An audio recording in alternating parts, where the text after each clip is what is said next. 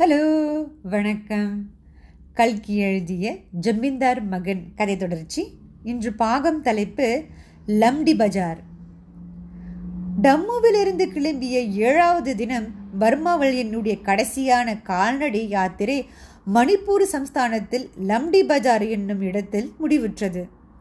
டம்முவில் கிளம்பிய போது இருபத்தைந்து பேரில் ஒருவனாக கிளம்பிய நான் லம்டி பஜாருக்கு வந்தபோது மூன்று பேரில் ஒருவனாக இருந்தேன்.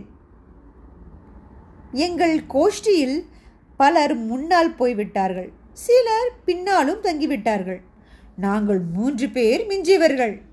யார் யார் என்றால் நானும் வசந்தியும் சீதாப்பா பணிஞ்சும் பாஞ்சு செட்டியாரும் தான். அந்த மனுஷர் எங்களை விட்டு நகருவதில்லை என்று ஒரே பிடிவாதமாக இருந்தார். என்னுடைய தந்தை என்ன ஆனார் என்று கேட்கிறீர்களா?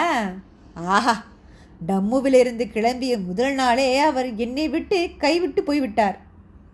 இந்த கடைசி பிரயாணம் அவருடைய வாழ்க்கையிலே கடைசி பிரயாணமாய் முடிந்துவிட்டது. மீந்தாபி தாண்டிய பிறகு மேலே மேலே ஏற வேண்டியதாயிருந்த மலை வழியில் முதல் மலை ஏறியவுடனே அவர் அப்பா குழந்தாய் எனக்கு என்னவோ செய்கிறதே என்றார். நான் உடனே உட்கார்ந்து அவர் தலையை என் மடி மீது வைத்து கொண்டேன் குழந்தாய் நான் உனக்கு செய்த துரோகத்தை எல்லாம் மன்னித்து விடுவாயா? என்றார். அப்பா நீங்கள் நிம்மதி அடையுங்கள். என் வாழ்க்கையிலே மிகவும் அபூர்வமான அனுபவத்தை அளித்தீர்கள். மன்னிப்பதற்கு ஒன்றுமில்லை என்றேன். மோட்டார் என்ஜின் கெட்டுப்போய் நிற்கும் சமயத்தில் வண்டியை குலுக்கி போட்டு விட்டு நிற்பது போல் அவருடைய ஆவையும் மூன்று தடவை உடம்பை ஆட்டிவிட்டு பிரிந்து சென்றது. அழுது புலம்புவதற்கு எனக்கு நேரமில்லை மனமும் இல்லை. ஆனாலும் தந்தையின் உடலை குழி தோண்டி புதைத்து விட்டுத்தான் வருவேன் என்று சொல்லி மற்றவர்களை முன்னால் போக சொன்னேன்.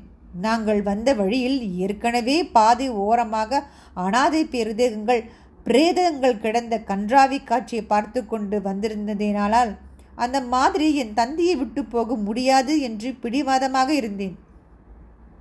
செட்டியரம் எனக்கு உதவி செய்வதாக சொல்லி பின் தங்கினார். மலையில் குழி தோண்டுவதென்றால் லேசான காரியமா? எப்படியோ ஒரு பள்ளத்தை கண்டுபிடித்து மேலே தழையும் மண்ணும் போட்டு மூடிவிட்டு எங்கள் பிரயாணத்தை தொடங்கினோம். சீதாப்பா கேட்டார் பிரேத சம்ஸ்காரத்தை பற்றி உங்கள் அபிப்பிராயம் என்ன? புதைப்பது நல்ல வழக்கமா? தகனம் செய்வது நல்லதா? என்று.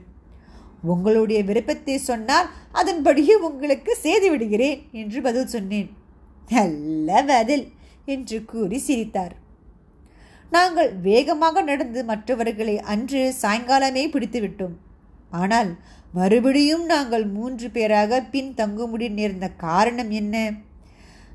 அதேதான் இப்போது சொல்ல போகிறேன். இரண்டாம் நாள் மத்தியானம் ஒரு செங்குத்தான மலை உச்சியில் நாங்கள் ஏறிக்கொண்டிருந்த போது வசந்தி திடீரென்று ஐயோ என்னமோ செய்கிறதே என்று சொல்லிவிட்டு உட்கார்ந்தாள். அவள் உடம்பெல்லாம் வடவடவென்று நடுங்கிற்று.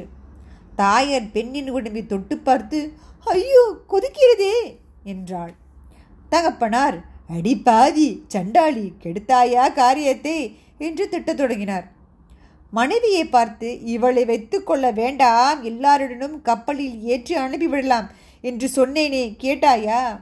இப்போது வாயில மண்ணை போட பார்க்கிறாளே என்று கத்தினார். அப்போது வசந்தி நடுங்கிய குரலில் அப்பா நீங்கள் ஏன் மனத்தை வருத்தப்படுத்தி வருத்தப்படுத்தி கொள்கிறீர்கள்? என்னை இங்கேயே விட்டுவிட்டு நீங்கள் போங்கள். நான் உங்கள் மகள் இல்லை என்று நினைத்து கொள்ளுங்கள் என்றாள். அடிச்சண்டாளி. உன்னே உயிரோடு எப்படி விட்டுட்டு போறது?